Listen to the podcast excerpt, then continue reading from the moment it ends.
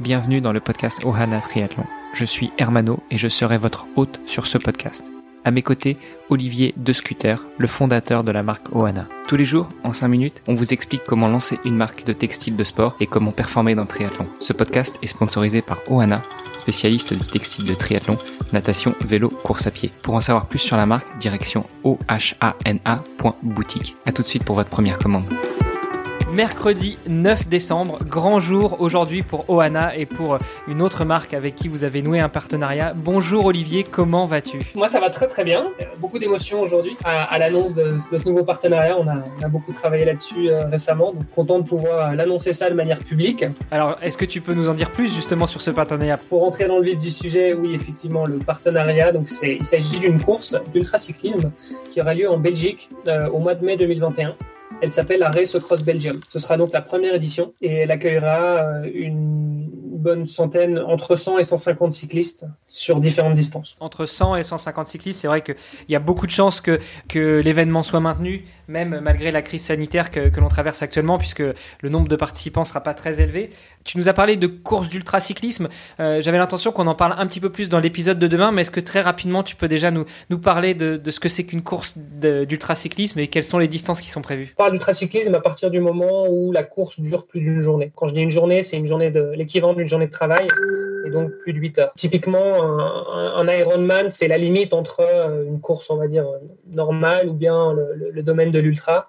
Euh, donc bon, en fonction évidemment des temps de chacun, mais, mais c'est un peu le palier, on va dire. Donc euh, à partir du moment où on dépasse ces temps-là, on rentre dans la catégorie de l'ultra. Et bon, l'ultra, ça s'applique évidemment au cyclisme, mais ça s'applique au trail, ça s'applique à, à, beaucoup d'autres sports aussi, même à la natation évidemment. Euh, en l'occurrence, ici, c'est une course qui propose plusieurs euh, distances, donc il y a aussi des distances un peu plus courtes pour les, pour les personnes qui souhaitent euh, s'initier à, cette pratique. Donc on a une première distance de 300 km, il y a une autre distance de 600 km et, et puis la distance phare, où participera d'ailleurs la majorité des, des coureurs. Euh, qui elle fait 1000, euh, un peu plus de 1000 km, 1050 km pour être exact. On rentrera un peu plus dans les détails demain, euh, justement sur la course, le parcours, éventuellement qui sera présent lors de cet événement. Ce que j'aimerais qu'on aborde aujourd'hui, c'est vraiment la partie partenariat avec Oana. Quelle est la, nature de ce partenariat et puis bah, comment est-ce que tout a commencé? Le partenariat à la base, c'est, ce sont les organisateurs de la course qui eux cherchaient à produire des, leurs propres maillots du coup de, de vélo, enfin une édition spéciale pour la course et puis comme c'est, euh, je l'ai dit, une nouvelle course, donc c'est une, marque en fait, hein, la Race Cross Belgium, c'est une nouvelle marque qui est assez jeune, euh, et donc, ça avait du sens de, de, pouvoir justement créer ce partenariat ensemble pour, pour, euh, pour construire un petit peu le, cette histoire euh, de manière conjointe. Et donc, comme Oana était une nouvelle marque, eh bien, vous vous êtes trouvé entre une nouvelle organisation de course et une nouvelle marque de textile de, de, sport. Exactement, ça avait du sens. Et puis, bon, il y avait le côté aussi marque belge. Bon, ça, ça, ça, ça, se mettait plutôt bien ensemble. Puis, bon, après, évidemment, il y a eu, il y a eu toute une série de, de discussions qui ont, qui ont eu lieu pour parvenir enfin, à définir les, finalement les, la, la, nature du, du partenariat et c'est là que tes interlocuteurs se sont rendus compte à quel point tu étais dur en affaires Non, je pense pas. Je pense pas que je sois dur en affaires. Euh, non, non. Pour, pour moi, à partir du moment où, on part sur un, partenariat, bon, ce qui est important, c'est d'établir une relation de confiance et, et d'être euh, super transparent à tous les niveaux. Parce que l'idée, et ça, c'était aussi l'intention autant des organisateurs de la course que la mienne, c'était de pouvoir travailler aussi sur du, sur du long terme et de se dire, bah, en fait, cette course aura lieu en 2021 mais ce sera que la première édition et elle aura vocation à, revenir tous les ans.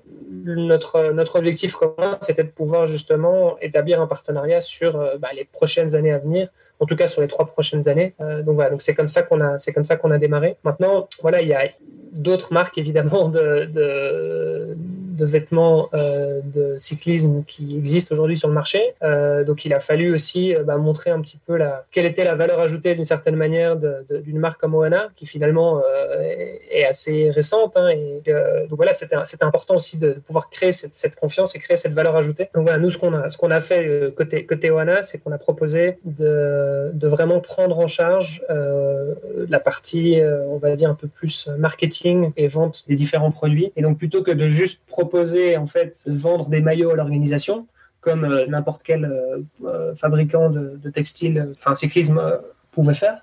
Nous, ce qu'on a proposé, c'est de mettre sur place une boutique en ligne avec toute une collection justement de vêtements dédiés à la Race Cross Belgium, Donc ça déjà, je pense que c'était un gros avantage évidemment pour l'organisation parce que ça veut dire qu'ils pouvaient vraiment déléguer toute une, toute une partie en fait et eux vraiment se concentrer sur la logistique, sur les inscriptions, sur les parcours, le parcours, etc. Je pense qu'il y a déjà énormément de boulot à faire pour organiser ce genre d'événement et donc d'une certaine manière, ça les arrangeait aussi de pouvoir euh, trouver un partenaire qui, euh, qui puisse euh, bah, avoir un vrai rôle et, être proactif, on va dire, dans, dans l'organisation, en tout cas dans toute cette partie un peu plus marketing et, textile. Hâte de voir cette nouvelle plateforme où on va pouvoir acheter les, maillots Race Across Belgium fabriqués par Oana et puis de, passer à la caisse pour pouvoir moi aussi contribuer à ce bel événement qui va voir le jour en mai 2021. Excellent. Eh ben écoute, euh, et je pense même que tu peux encore t'inscrire à mon avis.